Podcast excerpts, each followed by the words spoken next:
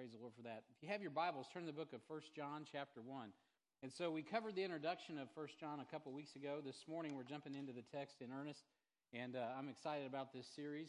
Uh, you know, by God's grace, we'll, we'll see this morning uh, how the Lord Jesus Christ is the source of our joy. The joy of fellowship with the Word is the title of my sermon this morning. And uh, and so, again, if you have a Bible, be turning to the book of, of First John in the back of your New Testament. If you don't have a Bible, you can grab one, hopefully from the seat rack in front of you or near you. There should be a Bible that uh, we produced right here at H B F that you can pull out.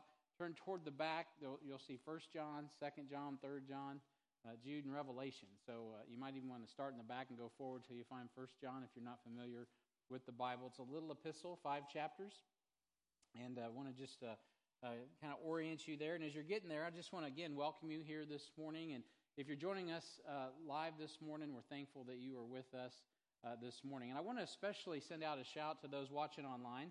Uh, we have folks watching online, not because of COVID, but some because of cancer. And uh, I uh, I regret that I, I have to share, again, another cancer update. Uh, last uh, I think it was last week I mentioned that Gail Newland and Rodney are enduring um, leukemia, and they've given her a prognosis of four to six months. And so we're praying for them. Uh, and also uh, Gwen Arnie asked me to share this morning uh, that, that we would pray for him. Uh, many of you have already been praying for his surgery that was scheduled on May twenty-fifth. Uh, that surgery's been uh, postponed. Uh, they have found that he has another strain of cancer that's uh, aggressive, and so they are going to, Monday he goes in for the plan, and they'll get started on that immediately on treating that. So he'd ask that you pray for him as uh, they need to take care of that uh, particular cancer uh, before they address his kidney. Uh, so um, his family uh, found out over the weekend, so just be praying for their whole family. That's, that's tough. Like uh, it's you know he just got a great report you know on uh, the lymphoma, the non-Hodgkin's lymphoma, and he was clear. And then he turns around within a week, and you know he's battling another battle. So keep Gwaine and, and Betty and, and their family in your prayer, and I know you will. Uh, you know amid amid those types of reports, it's kind of hard sometimes. You know I thought, man, God, that's that's your providence. He wants us to talk about joy this morning uh, because today's a, it's a, kind of a strange day. You know, on one hand we have uh, folks struggling with these real battles. Um, that's heavy. On the other hand, we have folks graduating, you know, from high school, and there's graduation parties all over the place, and it's exciting to see young people, you know, reach that uh, that plateau and um, and uh, at least that benchmark, I should probably say, and, and uh, you know, as they look forward to their future. And so we live in a time, you know, where there's a lot of uncertainty. A lot of people feel threatened, and some people even feel scared. Uh, there's people with lacking lack of hope. They don't really have a lot of hope or joy in their heart, and so. In days like these, um, you know, really, it's the question is, where are you going to find joy? And do you really have joy? And uh, if you're asking that question, you're asking good questions, because that's what we're going to talk about this morning, is the joy of our fellowship in the Word of God. It's not based on our circumstances, is it? Right? Our joy is not based on circumstances. Our circumstances change. They can be good and they can be bad, but that doesn't mean we have to lose our joy. Conversely, we can be happy with all the things happening around us and then have this aching emptiness in our heart that cannot be filled because we don't have joy. We don't have the joy that God would have for us. And as as you get older in life, you know, you find out that that uh, when you get what you want, it's never what you wanted, right? It's it's never enough, and you always want to have more, because really what we're designed to be filled with is the Holy Spirit of God. God wants to indwell our bodies, and the only way to get that to happen is to trust Him as Lord and Savior and to give up. But most most people don't want to give up. They don't want to let go. Uh, they want to keep grabbing on. From the time of our birth, we're always clutching for things, right? And we're grabbing on.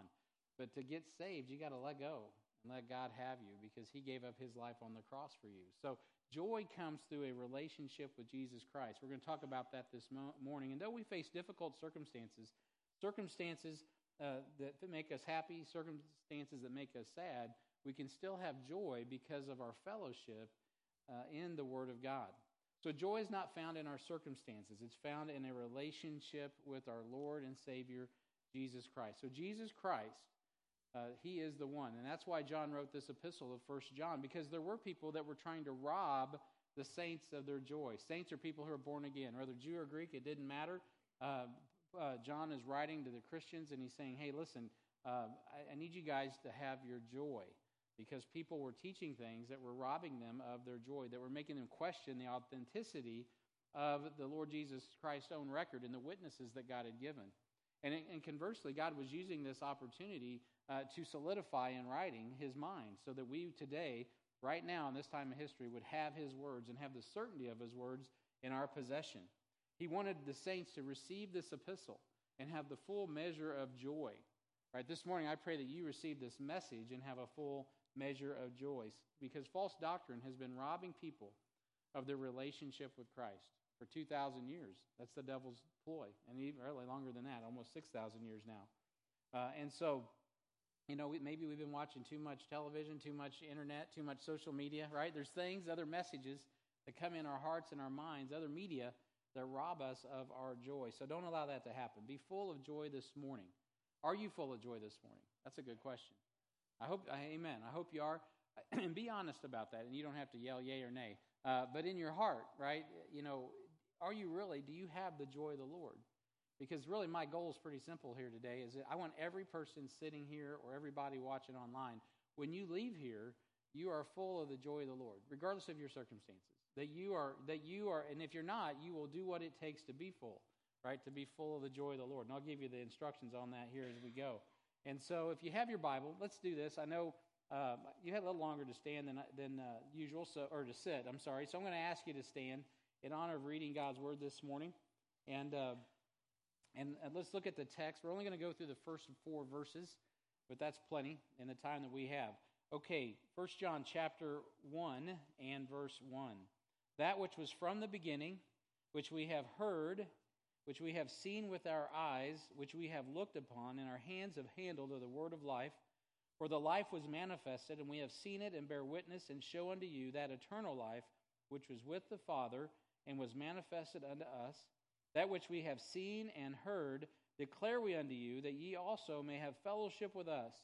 And truly our fellowship is with the Father, and with his Son, Jesus Christ. And these things write we unto you, that your joy may be full.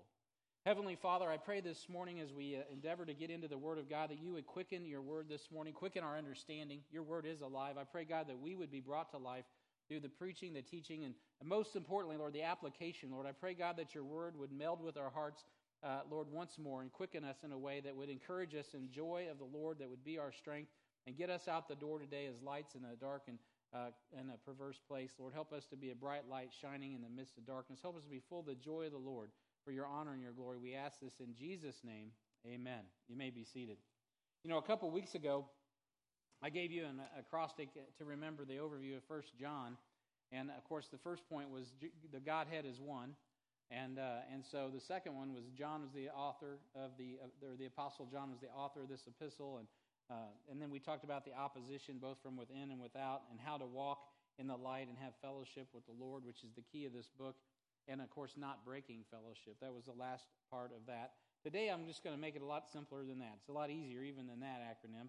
And and the key, the key to having joy is going to be revealed uh, very simply through an acronym with starting with J. Uh, and the first one is J, Jesus. He's the joy. Yeah, we need to find joy in Jesus. Joy joy is found in Jesus. On your outline, it's the fill in the blank there is Jesus. So in First John one and verse one, the Bible says, that which was from the beginning, which we have heard, which we have seen with, with our eyes, which we have looked upon, and our hands have handled of the word of life. John is talking about his partaking of this, uh, his relationship with the Lord. He's handled of the word of life. Have you handled of the word of life? You know, it doesn't sound like good English, but it is, because it's what God wants to say. Uh, the joy of the Lord, right? Joy is found in knowing who Jesus is. There's a ton packed in this passage. I'm going to try to unpack it as quickly as I can, for time's sakes. Number one, Jesus is God. He is the creator. You see that here. He says, in the beginning. Uh, turn in your Bibles to the book of John, chapter one. I'm going to have you turn in a little bit as well. John, chapter one. Uh, of course, that is the fourth book of the New Testament. John, chapter one. And uh, a very familiar passage to many of you. But I want you to lay eyes on these passages once again. Uh, I, I could quote it. Most of you, many of you could quote it with me. But I don't want to quote it. I want to read it. I want us to take a little time and look at what the Word of God says this morning. John chapter one and verse one. In the beginning was the Word, and the Word was with God, and the Word was God. Uh, the same was in the beginning with God. All things were made by him, and without him was not anything made that was made. Verse four. In him was life, and the life was the light of men, and the and the light shineth in darkness, and the darkness comprehended it not. See, what's being pointed out here is that Jesus Christ, obviously he is the Word, but he's also the Creator. He's in the beginning. In Genesis chapter one and verse one, the Bible says, in the beginning. Right? The, the second or the third word into the Bible is beginning. And uh, and we understand that in the beginning, uh, God created the heaven and the earth. Heaven singular, because Satan hadn't fallen. And God created everything perfectly at that time. But something happened between Genesis one one and one two. I'm not going to get into that this morning. It's the fall of Satan. We can talk about that another time. But my point is simply this. In the beginning, Jesus was there. Uh, in Proverbs eight, twenty-two through thirty-one, the Bible describes what it was like for the Godhead to create all things. I don't have time to, that'd be a Bible study unto itself, but it, I got that reference. Uh, Proverbs eight, twenty-two through thirty-one. You might want to look that up after the service. Micah chapter five and verse two says, But thou Bethlehem Ephrathah, though thou be little among the thousands of Judah, yet thou out of thee shall come forth unto me, that is to be ruler of Israel, whose goings forth have been from old, from everlasting. Many of us have heard that verse, and we think about the coming of Christ at his incarnation, as we should, because it was in Bethlehem in which Jesus Christ was born, and we celebrate that at Christmas. But one of the things that's in that passage in Micah five two is the very the last two words. It mentions that, that he's old. He's so old, he's from everlasting. The one who's going to be ruler of Israel. Well, who is that? Well, that is God. Jesus Christ is God manifest in the flesh. He was in the beginning, and he was manifest in the flesh at his birth, when his at his incarnation. In John chapter eight and verse fifty-eight, Jesus said unto them, Verily, verily, I say unto you, before Abraham was, I am. And of course, Jesus spoke to Moses, and when Moses said, Who's gonna who am I gonna tell sent me to Pharaoh? He says, Well, tell him I am sent thee. Right? Jesus Christ is the great I am. In John seventeen and verse five, the Bible says, And now, O Father, glorify thou me with thine own self, with the glory which I had with thee. When? Before the world was. Right? That's eternity past. Jesus Christ is God, manifest in the flesh. Jesus Christ was in the beginning. Jesus is God, manifest in the flesh. That's point two. John chapter one, right here in John chapter one. Look down at verse fourteen, see what the text says.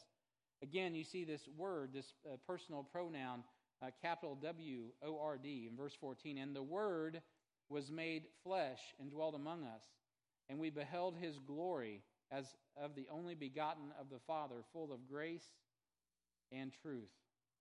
The Word, right? The Word that was in the beginning was made flesh and dwelled among us.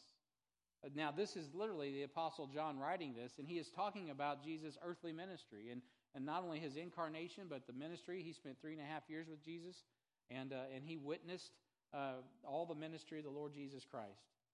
John also later, at the end of his life, in about ninety-three A D, ninety-six A D, he receives a vision, uh, he receives the revelation of Jesus Christ uh, on the Isle of Patmos.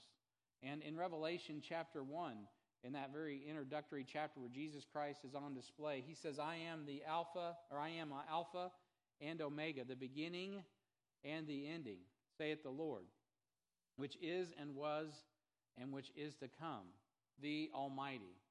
Jesus Christ, the one that was in the beginning, the one that, that John was hanging out with on the Sea of Galilee, was God of the universe, which is just wild to think about.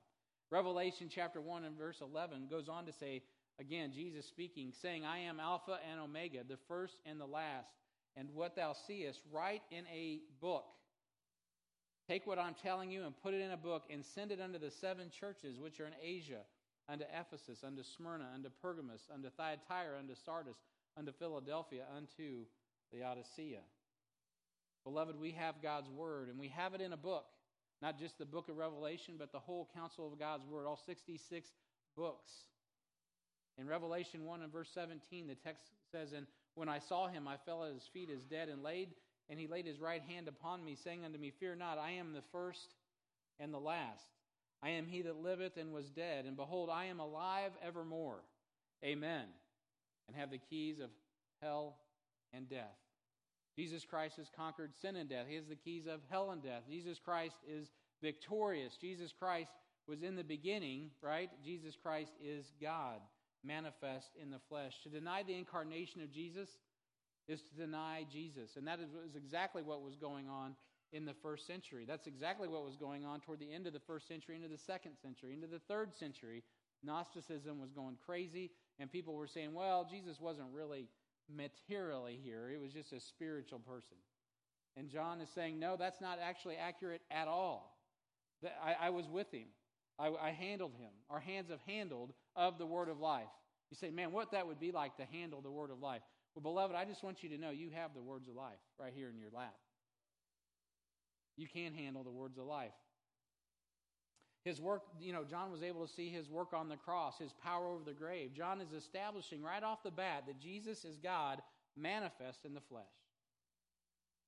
So Jesus is not just God manifest in the flesh. And I could go on with, with examples of who Jesus is, but these are just three simple ones I'm pulling out. He's also the King of Kings and Lord of Lords.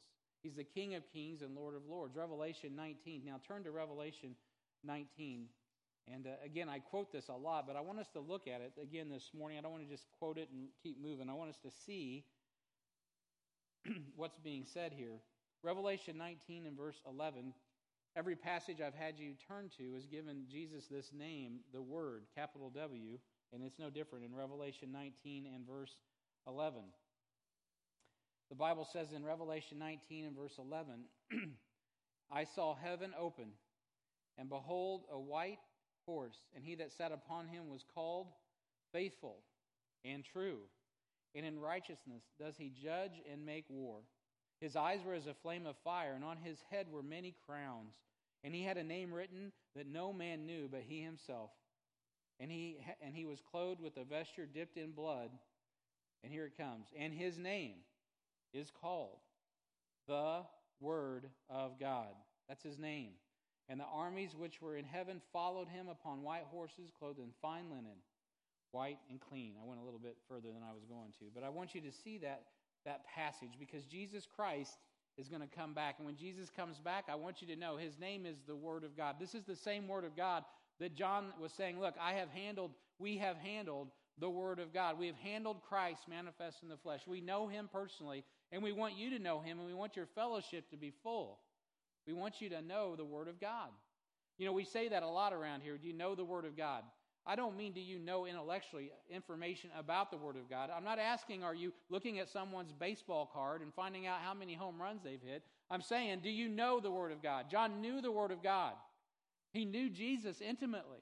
And it was his heart's desire and prayer that the people that he was writing to would understand that they could know Jesus. And that would be the joy of their heart. That would be the joy of their soul. That would be the thing that would get them through anything that would come, because they were getting ready and getting fixed to, to face ten Roman persecutions. And he understood that they needed to know Jesus, not just know about Jesus, not just know information about Jesus, not to speculate all these other, these crazy doctrines about Jesus, but to know him and the power of his resurrection, being made conformable to his death. The statistical probability of Jesus' first coming was in itself miraculous. Nick Cady wrote the following on February eighteenth of twenty twenty.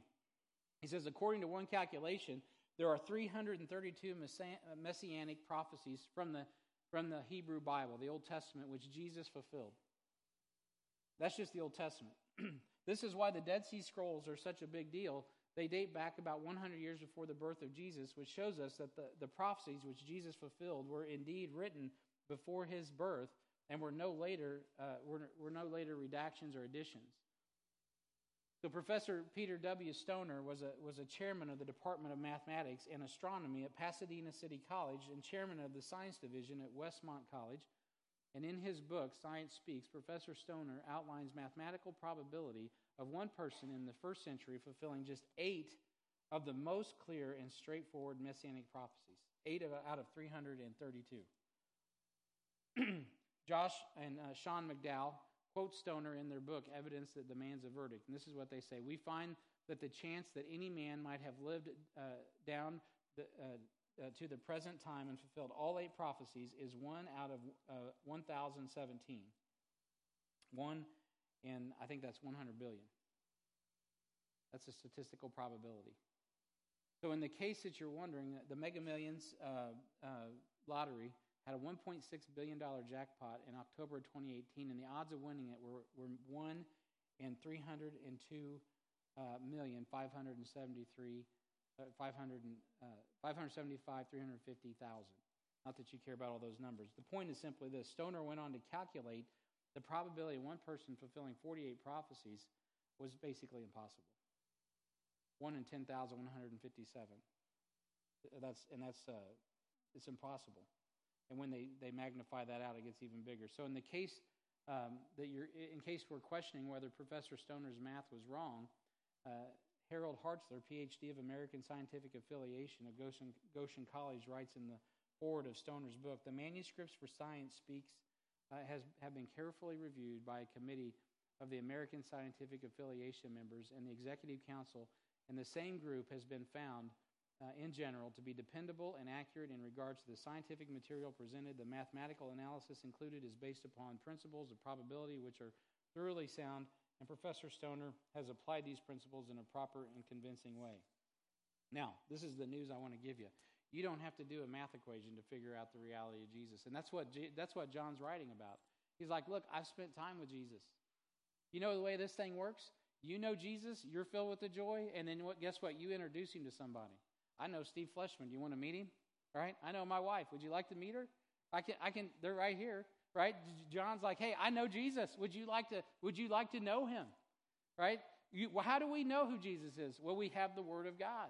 God has given us His words. We know Him, and the more we believe Him, the more we understand who He is. There are many more prophecies of Jesus' second coming than His first coming, and you can. You can bank on the fact that Jesus will return just as He promised, not because of the statistical, the statistical improbability, but because of the reality that Jesus Christ always keeps His word. He keeps His word. So we know who the Word is, but do we have a relationship with Him?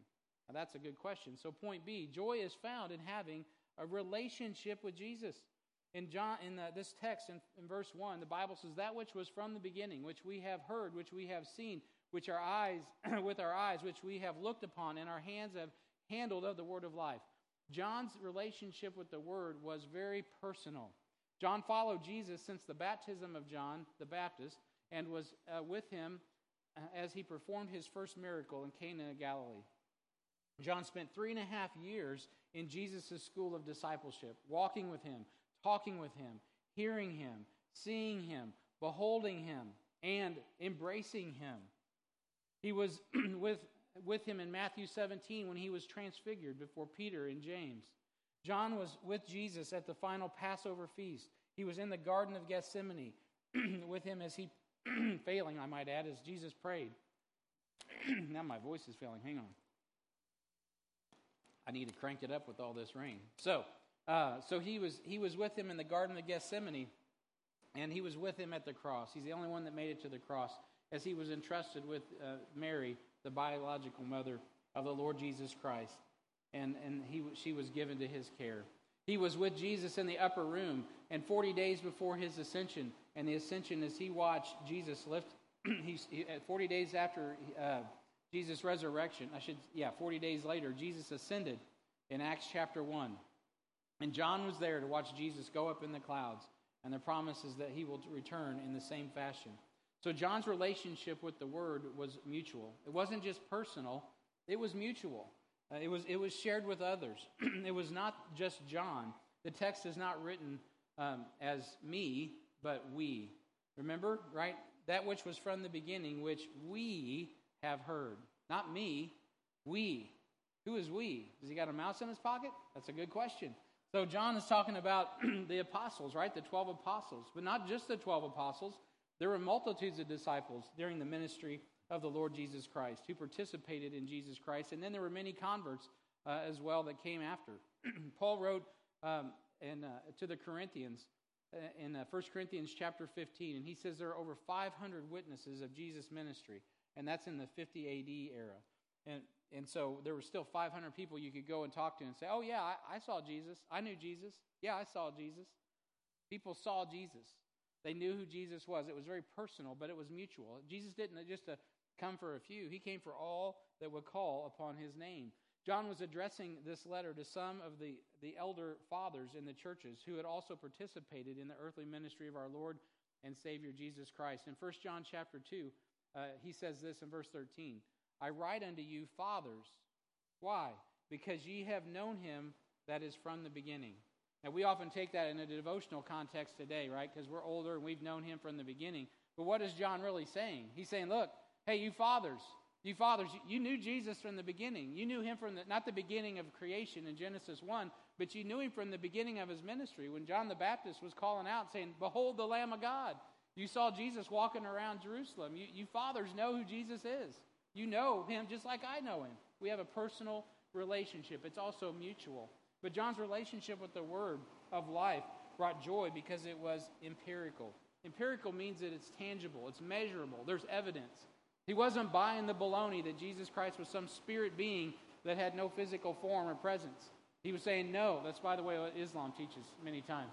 That is not what John was teaching, and that's not what John was believing. Why? Because he had empirical evidence. He had, he had, listen to me, beloved, he had handled the Word of God. You know why so many people today do not believe in who Jesus Christ is? They do not believe what the Bible says because they have never handled the Word of God. They have not taken ten minutes to open up this Bible and read it for themselves. They've never compared Scripture with Scripture. They've never taken God's Word at its face value and just believed it. And yet they'll shoot out the lip all day long and talk about how God's word doesn't, uh, that, that God's character is flawed because of this in the Bible and that in the Bible, or it's just some old book that has no credibility. Yet they have never, ever actually handled the word of God. That's frustrating. I used to listen to those things and hear those things, and, and there was always something in the back of my mind that's like, I just don't know. I just don't know. But you know what? You know what convinced me? You know why I'm up here like a wild man preaching the word of God this morning? Because one day somebody opened up a Bible. They didn't just talk about how to be saved. They opened up the Bible and they pointed me to the words, and I looked at the words and I read the words of God. And you know who convinced me of the words of God? It was Jesus Christ himself. The Holy Spirit of God is the teacher. He teaches us all things whatsoever he has said to us. And God, God, God is so awesome. I didn't believe any more than any other atheist. But you know what? God convinced me from his word. And you can say, well, that's circular reasoning and that's and all this and that. But let me tell you, beloved, when you handle the Word of God, it in itself is empirical evidence. You spend enough time with the Word of God, you know this book is holy, holy, holy. There's no man putting it together over all these years, all these different authors, and it goes together perfectly. There's no way the prophecies could be fulfilled, and not just the prophecies that have been fulfilled, the ones that are right around the corner, the ones that are taking place in Israel right now as I speak. Beloved, we're living the history of this book as I speak. How is it that we don't believe in the Word of God when we have the empirical evidence? John had the empirical evidence. That which we have heard, we see in the Gospel of John, chapters thirteen through seventeen, this discourse that Jesus was speaking to his disciples as he spoke with them, and they heard all the things Jesus came to accomplish as the Lamb of God to take away the sin of the world. That which we have seen with our eyes. When John the Baptist said, behold the Lamb of God, which taketh away the sin of the world, there were some disciples that obeyed, and they looked upon Jesus with their eyes. They investigated, and they vetted Jesus. Hey, that's okay. They were skeptical. Jesus is like, sure, come and see. Come and, and, and, and behold with your eyes. See what I'm all about. In John chapter one and verse thirty-nine, it says, and he saith unto them, come and see. And they came, and they saw where he dwelled and abode with him that day, for it was about the tenth hour. In John one and verse forty-six, the Bible says, and Nathanael said unto him, Come and, uh, or can, in, can there be any good thing come out of Nazareth? And Philip said unto him, Come and see. Come and see. You say, well, Brian, I don't believe your claims. Well, great. Come and see. Come and see. Come and see yourself. He will convince you.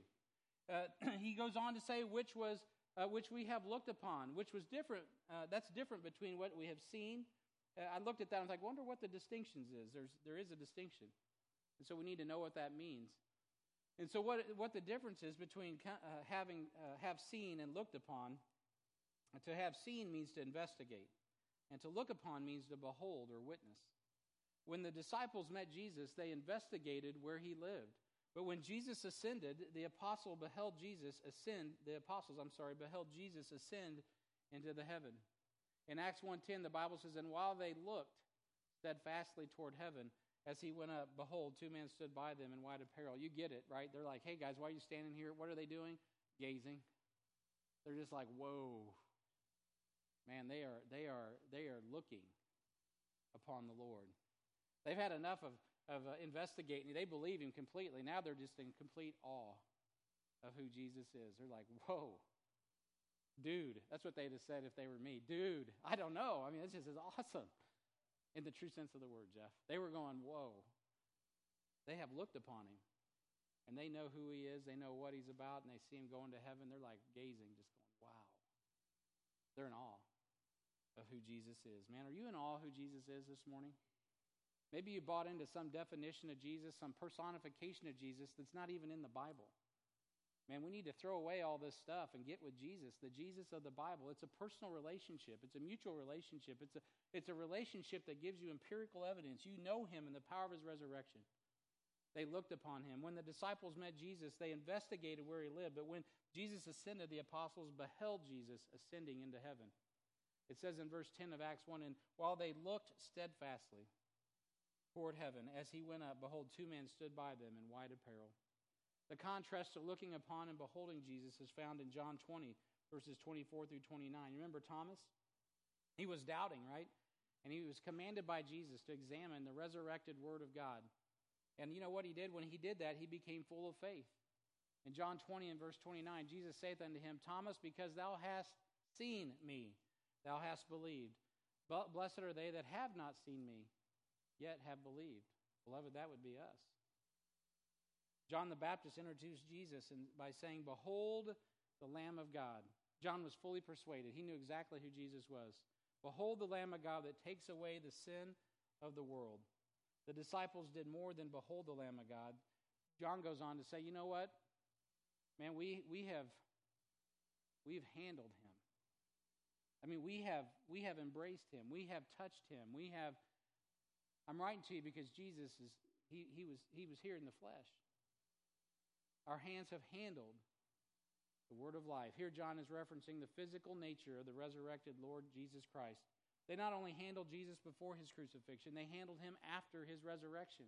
We know this because Jesus had, had a, a window of time before he uh, after the resurrection, before he ascended to the third heaven, where Mary wanted to touch him. He's like, oh, which number one tells you one thing, they were accustomed to touching Jesus. Mary had no problems going to touch Jesus. He's like, no, stop right there. I've not yet ascended to my Father, right? And just within an hour or so, he goes to the third heaven, presents himself as the high priest, and, atones, uh, and atoning for our sins, and then he comes right back through the, just like going into the temple, the Holy of Holies, and he comes out, and he's back on earth, walking on the road to Emmaus, talking to disciples that need to understand and, that who he really is, is God manifest in the flesh. People that had already walked with him, people that already handled him, but you know what? Some of us, even though we've believed and even though we've received, sometimes you got to go back and have some dinner with Jesus. And of course, as he disappears in front of them, they finally realize, whoa, the word of God, as he's preaching the word of God, as he's speaking his words to them, it wasn't his physical presence that convinced them. It was what he said. It was quoting from the Old Testament scriptures. It was putting it all together. It was the word of God. The word of God. The word of God. They've handled the word of God. We know this because Jesus uh, Jesus Christ, uh, I'm getting off my notes. So Jesus Christ uh, was, was fellowshipping. Jesus was able to travel through light years uh, and return so what, that he could do this. He could fellowship with his disciples. He didn't come back and, and bust into the, the Pharisees and the Sadducees' office and say, hey, guys, I'm back. He didn't go and grab Pilate by the neck and say, hey, what do you think you were doing? He'll do that later. The point is simply this. He comes back, and what's he do? He spends time with his disciples, fellowshipping with the one he's the ones he's sending. Beloved, God wants our fellowship. Joy is found in identifying Jesus. In John one there, the last thing he says in verse one is we handled of the word of life. Handled of the word of life.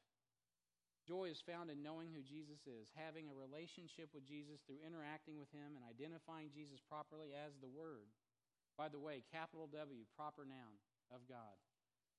For two thousand years, God has revealed to the church through John where to meet with Jesus so you can hear him, see him with your own eyes, look upon him, and handle him with your hands, and know that you're handling of, listen to me, beloved, you're handling of the Word of life.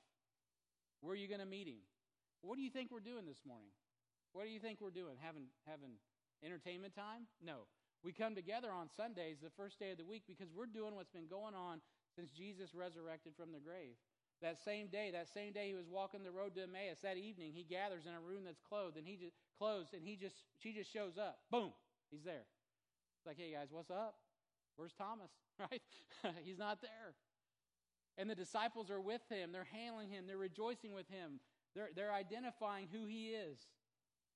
For two thousand years, God has re- revealed to the church through John where to meet with Jesus so you can hear him and see him.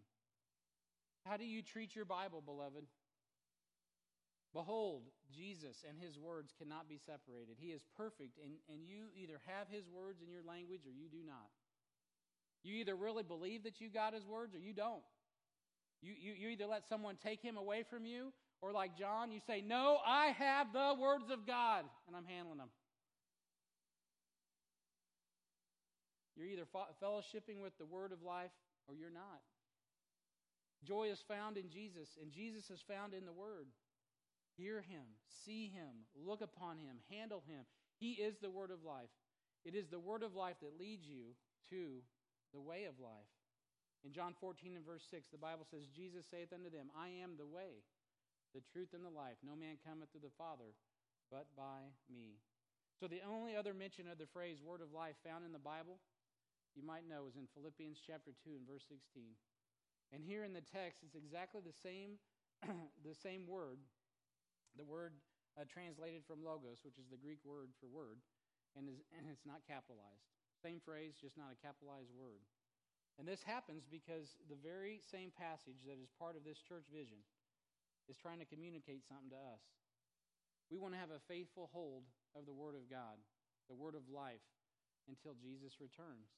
Philippians two sixteen says, holding forth the word of life, that I may rejoice in the day of Christ, that I have not run in vain, neither labored in vain. Beloved, there's coming a day when Jesus is coming for the church. He's going to catch us away, and we're going to stand at the judgment seat of Christ. And all this stuff that I'm talking out of my mouth, Jesus is going to say, Brian Hedges, you are accountable for every word you said. Did you believe my word? Did you hold my word? Did you preach my word? Did you live my word? Brian, did, did you do, did you hold forth the word of life? And in that phrase, that, or in that in that passage, he uses, that's the only other place you see that, that combined, the word of life, other than First John chapter one and verse one. Wait a minute. It's no accident that, the, that this is exactly the way God would have it, because, you know, in the same passage, if you go to verses seventeen and eighteen, you would not be surprised, because John and Paul got together and they said, you know, someday Brian's going to want to preach a message, and I, we're going to link this up because we know that this is going to be part of his vision for H B F. Of course not. So let me give you a little Jesus, Jesus word to the church at Heartland this morning. When you look at verses seventeen and eighteen of Philippians chapter two, you know what it's going to tell you? Yea, and if I be offered upon the sacrifice and service of your faith, the Apostle Paul speaking, you know what he says? I, I joy. I joy and rejoice with you all. And then he goes on in verse eighteen, for the same cause also do ye joy. So what's going on in here? Well, Paul is is is he, he's and, and by the way, I, I just I get I'm just grooving on this, how God has done this in his word. I mean, God is saying, hey, the only place you're going to find this phrase, the word of life, Philippians two sixteen, First John one and verse one, and in both contexts, the issue is dealing with joy. So if you want to have joy, beloved, it starts with Jesus. It starts with Jesus. It starts with Jesus. And so wait a minute now, Paul is, is getting ahead of me, so I better I better move my next point concerning uh, how to find joy, because the first point is to spend time with Jesus. That's the J. So remember to prioritize Jesus. The first thing you do in the morning is, is pray, right, to Jesus. Is that the first thing you do? Should be. The first word you read in the morning should be the Word of God. The first thing you think about should not be Facebook or text messages or emails, or the or the voicemail, or whatever is coming in your world, man. Think about Jesus. The first voice you hear in the morning needs to be Jesus. And if you want to have joy, make the word your your life, make it your priority. Make not, I'm not talking about a song on the radio. I'm not talking about someone else's sermon. I'm not talking about plugging in my sermon and listening to it again because it stirred you up. I'm talking about you opening up this book and meeting with Jesus. Make him a priority. You want to, you say, I don't have any joy, man. Well, get some joy. He's right there in the Word of God waiting for you. Waiting for you. But it doesn't just start with that. It's also others. Paul's already touched on it, so I got to move there quick. In Philippians chapter two, seventeen and eighteen, he's like, hey, this, this is about joy, not just my joy, but the joy that I'm giving to you. That's exactly what, it's amazing. That's exactly what John's talking about. In, in First John uh, chapter one and verse two, he says, for the life was manifested, and we have seen it, and bear witness, and show unto you that eternal life which was with the Father, and was manifested unto us. We've talked about that. That which we have seen and heard declare we unto you, others, that ye may also have fellowship with us, and our fellowship is with the Father and with his Son, Jesus. So point A, right? Others. Joy is found in sharing the Word with others. Man, if you're not, you can't share the Word with others if you haven't gotten it from the Lord, right? That's what this whole thing's about. Faithful men who are able to teach others also, not just in an academic sense. We're talking about a relational sense. People who know Jesus and can communicate with others, not just the knowledge about Jesus, but the relationship, the personal relationship of Jesus. It all goes together. It goes hand in hand. And, and, and uh, point A, witness to others of your relationship with the Word. Tell people what you have been, that you have been with Jesus. Build a history with Jesus. John has given us history, past tense, of where he has been with Jesus. For the life was, past tense, manifested. And, and we have, uh, past tense, seen it. John is speaking of the time he and the apostles spent with Jesus in his earthly ministry. Witness today of who Jesus is to you. In John chapter one and verse six, the Bible says, there was a man sent from God whose name was John. The same came for a witness, to bear witness of the light, that all men through him might believe. He was not the light, but he was sent to bear witness of the light. That was the true light, which shineth, or that lighteth every man that cometh into the world. Jesus Christ is the Word of life, and he is the light of the world. John is doing for us what John the Baptist did for him. There was a day when John the Baptist stood up, and he wasn't just talking about how he knew Jesus as a kid. He stands up and he says, right now, this moment, I'm a witness. I'm telling you, behold the Lamb of God that takes away the sin of the world. Would you know him? Would you behold him? Would you take him? Right? That's what we need to be doing. We need to be spending time re- with Jesus, but also prioritizing getting Jesus out to others. And I don't mean yesterday. I mean today. Today. Witness today. If you don't have a relationship with this book, you can't bear witness to others. That's the bottom line.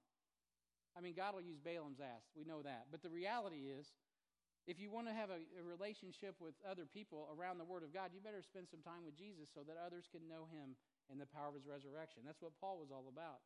That's what we should be all about. If you don't have a relationship with this book, you'll have no joy. And you, by the way, people don't want to follow people that don't have any joy. I mean, just practically speaking, why would someone want to know Jesus? Do you have any joy? Man, they're always, oh man, life is so hard. Economy's going to crash. Housing market's too high. All that's true, right? But that our circumstances don't they don't dictate the joy. But Jesus is Lord. He's the King of Kings. He's God manifest in the flesh. He's coming back. He's my Savior. He's he's everything. And I've got his Word, most importantly. If you don't have a relationship with this book, you, you're not going to have enough joy to give to anybody else because you don't have any yourself. You're a miserable child of God. And you can be a miserable child of God. I've seen it. I've witnessed it. People who literally are so caught up in their circumstances, they have no joy of the Lord. They don't really believe God has a victory because they're not spending time in the place they need to get the victory. So John says, before I go to that, we need to have a, a history with the Word of life if we want to bring him into the, pre- into, uh, into the present and bear witness and show unto others eternal life. And that's exactly what he's talking about in First John chapter one. And verse two. So John says the Word of life was with the Father and was manifested unto us. John is not just speaking of, of his incarnation at his birth. He's speaking of their time on the first day of the week and the subsequent forty days when Jesus physically fellowshiped with the apostles and prepared them to fulfill the mission of God in the power of God for the glory of God. And in Acts chapter one and verse eight, he says, "But ye shall receive power after that the Holy Ghost has come upon you." And once you get that, he says, "Ye shall bear witness, or ye shall be witnesses unto me, both in Jerusalem and Judea and Samaria and all and the uttermost part of the earth." And when he had spoken these things, while they beheld, he was taken up in a cloud and received him out of their sight. In verse thirty-three of that same chapter, they go into Samaria, and the Bible says, "Therefore, being by the right hand of God exalted, and having received the Father, uh, the promises, promises the Holy Ghost, he hath set forth this, which ye now see and hear." I'm sorry, in the wrong chapter. That's a, that's a, as that's in the Pentecost when they're preaching. They're at, Pente- at the, the day of Pentecost, so they could see and hear who Jesus Christ was, because they were indwelt with the Spirit of God. Christ in them, the hope of glory. Philippians two nine says, "Wherefore God also hath highly exalted him and given him a name which is above every name." So we know where Jesus is at. He's at the right hand of the Father. And the real reason we meet together on the first day of the week around the Word of Life is because we desire to have the joy that the disciples had when they fellowshiped with Jesus himself after the resurrection of Christ. We used to sing a hymn. It said it was called "I Serve a Risen Savior." Anybody know that one? "I serve a risen Savior. He's in the world today. I know that he is with me, whatever men may say. I see his hand of mercy. I hear his voice of cheer. And just the time I need him, he's always near." Right? And then the refrain, "He lives, he lives. Christ Jesus lives today. He walks with me. He talks with me along life's narrow way. He lives, he lives. Salvation to impart. You ask me how I know he lives? Hey, beloved, where's he live? He lives in your heart." That's right. You have the evidence too. So we gather together because Jesus is the Word of life, and we want to be a witness to others of our relationship with the Word. And when we do that, when we gather together around his Word and we fellowship with Jesus, it does something to our soul, and it sends us out to want to minister to others. So point B, declare unto others your fellowship with the Word. Not just a witness, but declare it. In First John chapter one and verse three, he says, "That which we have seen and heard," he says, "declare we unto you." Right? "That ye may also have fellowship with us. And true that our fellowship is with the Father and with his Son, Jesus Christ." So John couldn't stand by and allow Satan to rob others of the joy of knowing the Word of life. So he took things into his own hands, and and uh, and and and he and he he was like saying, "Look, guys, I have seen and I have heard and I have declared them unto the saints so they can enjoy the fellowship. I'm declaring this." You know what? When the United States was forming, uh, they had a Declaration of Independence. There was something holding them back, and they said, "You know what? We got to declare that we're going to do something." It wasn't privately, it wasn't hid, it wasn't subversive. They just come out in the open and said, "Listen, we are no longer going this way. We're going to follow this way." Now, when it comes to Christ, there's a day where you're going to have to come out with it, right? You can't play both sides. You're going to have to be close enough with Christ that when you go to school, when you go to work, right? You can't play one thing here on Sunday and then play something else when you're out doing something else. You got to be with Jesus twenty-four seven. You got to be walking with him, talking with him, and declaring him, witnessing of him. You say, "Well, Brian, I don't want to do that." Well, guess what? You don't want to have joy. That's the truth. You want to hide in the house, circle up the wagons, wait for Jesus to come? You're going to be miserable.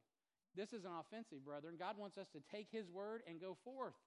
He didn't say retreat. He said go, go, go, go, go right up into the clouds and meet Jesus in the air. We ain't got nothing to fear. "Oh, well, what if they kill me?" Well, what if they kill me? You know what Paul says? "I count that a joy." I hope you're enjoying it too. Praise God. Let's go forward. That's called victory, beloved. I know it sounds crazy, doesn't it? Crazy love. And God loves us.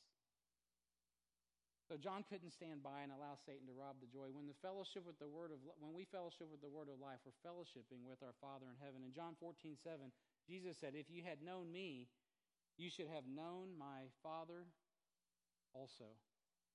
And that time will not allow me to read the rest of the text, but go back and read seven through eleven, and you'll see that discourse. And Philip's asking about, how do I, how do we, we haven't seen the Father. And he's like, how, how long have you been with me, Jesus, the Word of God? If you've known me, you know the Father. Because these three are one. First John chapter five takes care of that. We'll get to that in a few weeks. We can only know Jesus' works by knowing Jesus' words. He says, if you don't believe me, then just see what I do. But the bottom line is, what Jesus says is what he does. His word is not, that's why his name is the Word of God. He's the only man in history that actually kept his word. Every one of the rest of us is are liars, men, women, and children included. Why? Because that's our nature. That's why he had to redeem us. Point C. So join in fellowship with the word. In verse three, he says, that which was from which we have seen and heard declare we unto you, that you may also have fellowship with us. And truly our fellowship is with the Father and with his Son, Jesus Christ. So John wanted the saints to join in the same fellowship he had with the Father and his Son, Jesus Christ. Not some metaphysical experience, but a tangible, personal relationship with the God of the universe. So let me just say, do you have that this morning? Amen. That's really the most important priority today. If you don't know Jesus as Lord and Savior, you need to know him. And you need to know him quick. God wants to save you today. John, John wanted them to have this tangible relationship with the God of the universe. Think about that, beloved. You, if you're saved this morning, you have a tangible, you have a real relationship with the God of the universe. The ground under your feet, the sky above your head, uh, the, the, the things that make your body roll and move, however that happens, miraculously. Right? All of that is under the control of God, and that is the relationship you have. You have that kind of relationship with that kind of power. And you know, he is so gracious, he wants to share it with everybody. Do you? Do you want to share it with everybody? That's God's desire. He's not my for no more. He wants everybody to be saved. Some of us need to return to the Word, the Word of life, because we can share him, so we can share him, I'm sorry, with others. You know, Lauren L. Harris, this is a blast from my past. Uh, he wrote this song before I was ever saved, but I, I picked it up when I first got saved. And I was just thinking about it as I was going over this passage this morning, and Uh, so I, I want to quote some of it to you. It's called, "I Miss My Time With You." Man, there's some beloved brothers, man. They're, you're missing your time with Jesus. And as, as the clock is ticking, you're missing your opportunity to have joy, to prioritize Jesus and to pri- prioritize others. Lauren L. Harris said, "I miss my time with you, the moments together. I need to, uh, I need to be with you each day, but it hurts me when you say you're too busy, busy trying to serve me. But how can you serve me when your spirit's empty? There's a longing in my heart, wanting more than just a part of you. It's true. I miss my time with you." Now that sounds kind of syrupy, I know. You macho men may not like that, but I want you to know it affects Jesus when we won't spend time with him.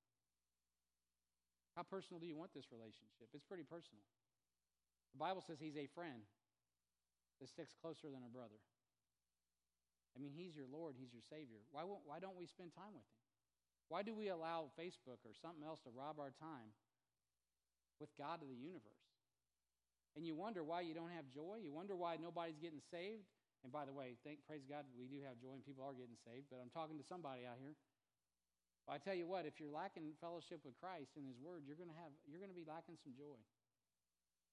There's times you cannot share the word of life with others because, well, we've forsaken our fellowship with Jesus.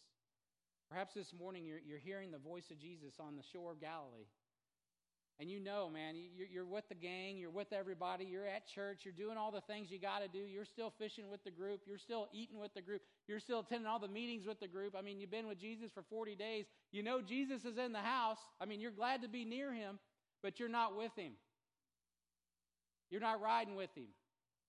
Hey, beloved, listen, wake up. He's calling from the seashore, and he's saying, listen, come. Come and dine with me. Come and spend some time with me in my word. Come and eat the honey, man. Come and get a hold of the meat and get a hold of who I am and have a personal time with me. Maybe you've gone fishing. Maybe you've quit. But you're still here. Man, we actually, the pastors have a chart, don't we, Randy? We, we we can actually tell when people start to decouple. And it all revolves around this word, fellowship. Fellowship with God, fellowship with others, fellowship in ministry. You can watch it. And man, it's like watching a train wreck sometimes in slow motion. You're just like, stop, stop, stop, going through the motions. You know what's ironic? The last thing people check out of is, is, is ministry. There's people that are so far from Christ that it isn't even funny, but yet they'll show up and work with the kids, or they'll show up and mow the grass, or they'll show up and preach in a pulpit. Not, God forbid, that'd be me. But the point is simply this, it can happen. It can happen. One of the most impactful messages I've ever heard in my life was a, a guy, an evangelist named David Ripley. He got up and preached at a conference, and that's what he talked about. He's leading people to Christ, and he wasn't catching any fish. What was wrong? Fellowship. Fellowship. Well, God's going to do what God does. It's his word. He's going to bless it. The issue isn't is Jesus going to do what he's going to do. The issue is, are you going to do it with him? Are you going to ride with him? Are you going to, are you going to get out of the boat and spend some time with Jesus and make the word of God a priority? Because, man, it's where it's at, beloved. I, I want to scream louder till it works, but just scream and don't get it done. It's got to happen in the heart. We got to make Jesus' words a priority, or it's not going to be a priority to anybody else. We've been called into fellowship with God so we can fellowship with others. In First Corinthians chapter one, the Bible says, God is faithful. And praise God, he's faithful. By whom ye were called under the fellowship of his Son, Jesus Christ our Lord. This is called Heartland Baptist Fellowship. We prioritize fellowship. But beloved, you got to understand the call to fellowship starts with Jesus so that we can fellowship with others. And lastly, we put ourselves on the back burner, don't we? Joy is found when you place Jesus ahead, or Jesus and others ahead of yourself. And this won't take me long, and I'll be done. First John chapter one and verse four, and these things write we unto you, that your joy may be full. That's where we started. You know, Jesus spent time in the presence of the word of uh, John. Jesus uh, is the first word there. We need to spend time in the presence of the word of life. So make sure, if you want to have joy, spend time in the presence of the Lord Jesus Christ. Prioritize time in God's word. Rise up early and meet him in the scripture. John says, I want your joy to be full. Pray. Pray God's words. That's his will. Pray it back to him. In John chapter sixteen and verse twenty-four, he says, hitherto have you asked nothing in my name. Ask, and ye shall receive, that your joy may be full.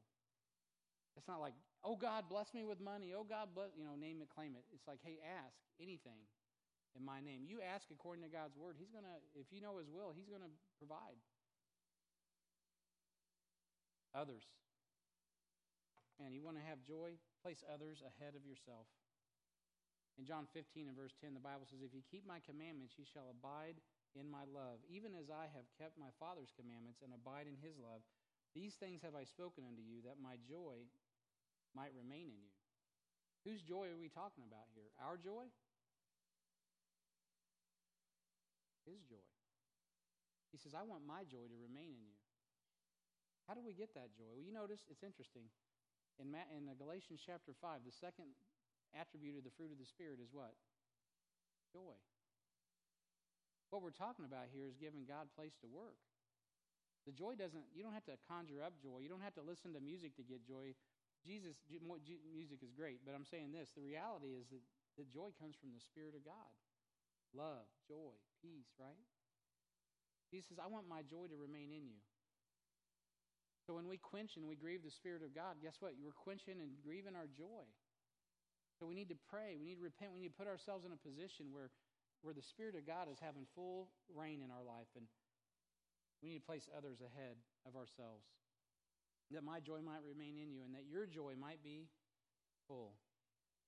This is my commandment, that you love one another as I have loved you. It's tied to the great commandment, putting others ahead of ourselves. Joy is tied to that. Greater love hath no man than this, and a man lay down his life for his friends. And lastly, yourself, the why. Prioritize your life around God's word and God's people, and you'll find that you will have joy to spare. I remember as a young man, busy as a one-armed paper hanger, I was I was in ministry just going crazy, just like I still am, but man, I, I just remember coming through Psalm twenty-three, familiar passage to all of us. And that passage where he says, thou preparest a table before me in the presence of mine enemies. Thou anointest my head with oil. My cup runneth over. Surely goodness and mercy shall follow me all the days of my life, and I will dwell in the house of the Lord forever. Man, is our cup running over?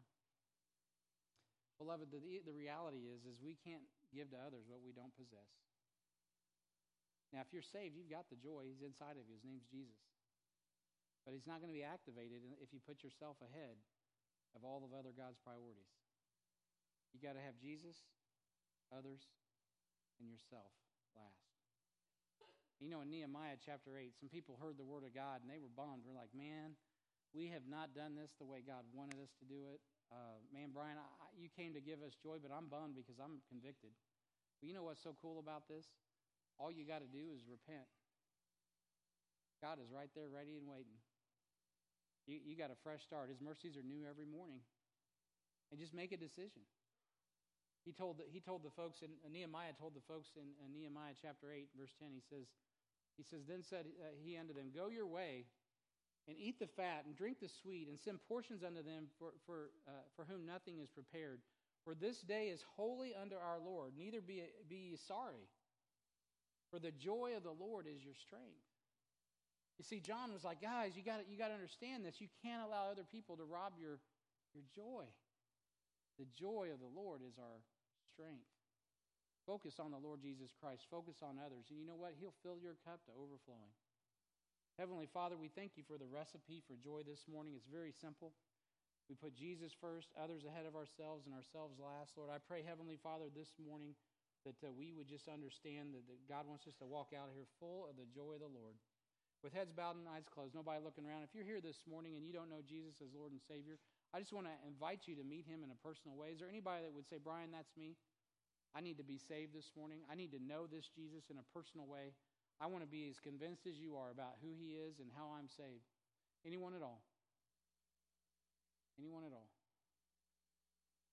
Well, let's stand together in attitude of prayer. I pray that this, the question that we started with, are you full of joy? I pray that you really are. And I pray if you're not, you know what to do this morning. It's pretty simple. It's three simple things, and we can make that happen. So by God's grace, we can do that today. Anyone say, Brian, I just need some prayer today? Amen. Several of us. Let's pray for each other. Heavenly Father, lots of hands are going up to pray this morning. And uh, Lord, I don't have no idea all the needs in our church, but uh, you do. And Lord, I was just praying over these folks the other day. And Lord, you brought joy to my heart, thinking about all the faithful folks at H B F.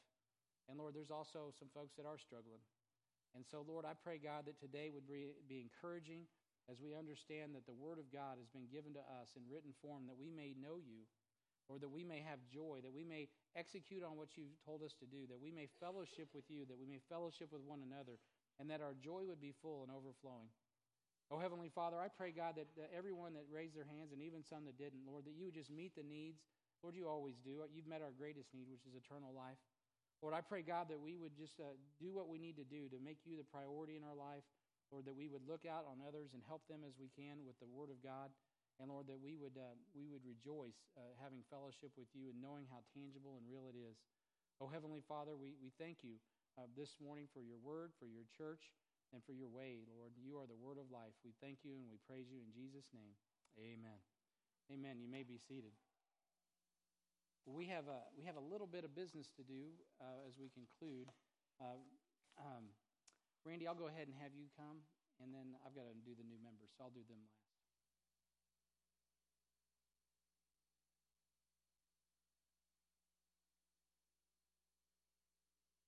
Okay, before he comes back up, I just want to give a couple of quick announcements. It's more of a reminder than anything else. There's nothing really new, but um, uh, there on the. Uh, The bulletin is this little strip of paper you can keep right on your attendance, and we really need to, you to turn those in. If you're here today, please turn them in. Drop it off in the box by each door as you go out. Same thing for your offerings. If you want to turn that in uh, manually, you can do that, or you can do that online. So just as a reminder of that. Um, and then um, for those that are new members or just new attending here, you want to kind of catch up with what's going on and keep up track, keep track of what's going on here at H B F. Be notified of things because you may not be on all of the various distribution lists that we have here. We have quite a few of them, uh, but you can text a number, uh, text the word uh, H B F guest to nine four zero zero zero, and from that point you'll start getting information from uh, the church about things that are happening, situations that are occurring, whatever that may be. So I would encourage you to do that. That should be in the bulletin as well. You can follow up with that. And then um, uh, two two events that are coming up fairly quickly is, uh, first off, is Church in the Park. I want to mention that. That's uh, the first Sunday in June, and uh, we want to start preparing for that. We need your prayer for that. We need for, especially for good weather. We haven't had a, a rain out yet, um, so but we still need to pray for that. Um, and uh, we need to... Um, Uh, invite people to come out to that, so be prepared for that. We're doing the uh, Taken to the Streets, I think the thirtieth of May, uh, to do just as an invite. But you don't need to wait till the thirtieth of May to invite people to come to church in the park. You just invite people to come hang out at the park. Oh, by the way, there's church, kind of like that. And then uh, the, the second thing is to sign up for volleyball, or I'm sorry, v, VBS. If you have young children, uh, they're going to want to be part of V B S. So you can find the information online, and there's a sign-up form online that you can uh, get to. That's uh, June twenty-first, I believe. So we're just a few weeks out from that. Uh, it sounds like it's a long way, but if you do get your, your children registered now, then the then the leaders of the v, uh, Vacation Bible School can plan all that they need to plan so they know how many kids are coming. If we wait until the last minute, they won't be ready for you. So go ahead and get that taken care of. And then uh, the last thing is on May thirtieth, which is a couple Sundays from now, we're having the Lord's Supper. And uh, so we're going to fellowship around a meal and, and Jesus Christ. So keep those things in mind. And um, I just want to mention one thing, too. If, you know, if, if, the, if, if, if any of the messages that you hear on Sunday morning move you, but you don't want to respond or you don't feel like you're ready to respond to an invitation on Sunday morning from Brian, this is just something I was thinking about. Please call the church in, any time during the day. Ask for a pastor. Uh, contact anybody here that you know that's already a member and say, hey, I want to I want to take him, take the pastor up on his invitation. You can, you don't have to do that on Sunday. You can do it any day, any time during the week. So I just want you to be aware of that. Thanks. That's a good word. Randy just filled in all kinds of things for me. I appreciate that. So um, that's really true, too. If, if God's stirring in your heart, and uh, anything, you know, take that next step um, and make sure you don't allow the world, the flesh, and the devil to rob you. Uh, I'll be quick here. I know we're a little, little over. Uh, we have net new members from last week. We had Ray Vallejo. Ray, you come on up. I mean, Ray's already a member, but that's a weird discussion. So anyway, but we're going to bring Ray up, and I appreciate his example, actually, of uh, humility and uh, and getting baptized. And Tom Merritt, and we missed you last month, Tom, so I'm sorry about that. So I think you had it in on time. I don't know what happened, but come on up here, brother. These guys, it's good to have men uh, joining, the, getting saved and joining the church. Now, Tom's been saved a little while, but uh, it's also awesome to see God work in your life, Ray. So I'm just, uh, I'm just excited about all God's doing. So if you're if, uh, in favor of seeing these guys join H B F, say a hearty amen. Amen. Amen. All right. Oh, Ray, I forgot to give you this, but I know you'll use it, brother. So there you go, brother. God bless you. All right, let's stand, and, and, uh, and we'll have a word of prayer. We'll be dismissed. Make sure you congratulate these guys. If you don't know them, uh, then, man, make sure you grab uh, Tom. I know, and maybe you've never met Ray. Ray hides in the booth up there with his wife, uh, working on the uh, A V, does a good job up there. So uh, make sure you let these guys know you love them, appreciate them, pray for them. You know what? When people are moving forward with God, there's opposition. Spiritual resistance brings satanic resistance. So, uh, man, for all of us, keep going forward, right? Be encouraged and be full of the Word of God. Uh, have a love for other people, and God will fill your cup with joy. Heavenly Father, we're thankful for the opportunity today just to meditate upon your Word. Lord, I- I'm thankful for having an insight to the heart of the Apostle John, uh, the one who leaned upon your breast, the one who uh, didn't ask, is it me? Ask, who is it? Lord, I pray that would be us, Lord, that we would be absolutely uh, persuaded, convinced to, to overflowing Uh, with faith, Lord, so that other people would know who you are, the power of your resurrection, that we, like the Apostle Paul, would be happy to give our lives for the sake of others and bring great joy. Lord, I pray, God, that the things that uh, we're meditating on, Lord, we give ourselves wholly to them and that the profiting would appear to all. Thank you for these men. Lord, I pray for Ray and, and uh, his family. I pray, God, for Tom. And, uh, Lord, I just ask, Lord, that you provide for them, Lord, that you protect them, uh, that you would also propel them forward in faith, Lord, to give them everything they need from this local church. Help us to minister to them in a way that will bring honor and glory to you. And Lord, we just thank you and we praise you for building your church, knowing the gates of hell will not prevail against it. We ask all this in Jesus' name. Amen. All right. Thank your child's worker, too, on the way out. God bless you. No, I didn't. Oh, no. Didn't. When did you send that? That was before church. It's weird. I didn't see one. I looked at him, but I didn't see one. That's weird.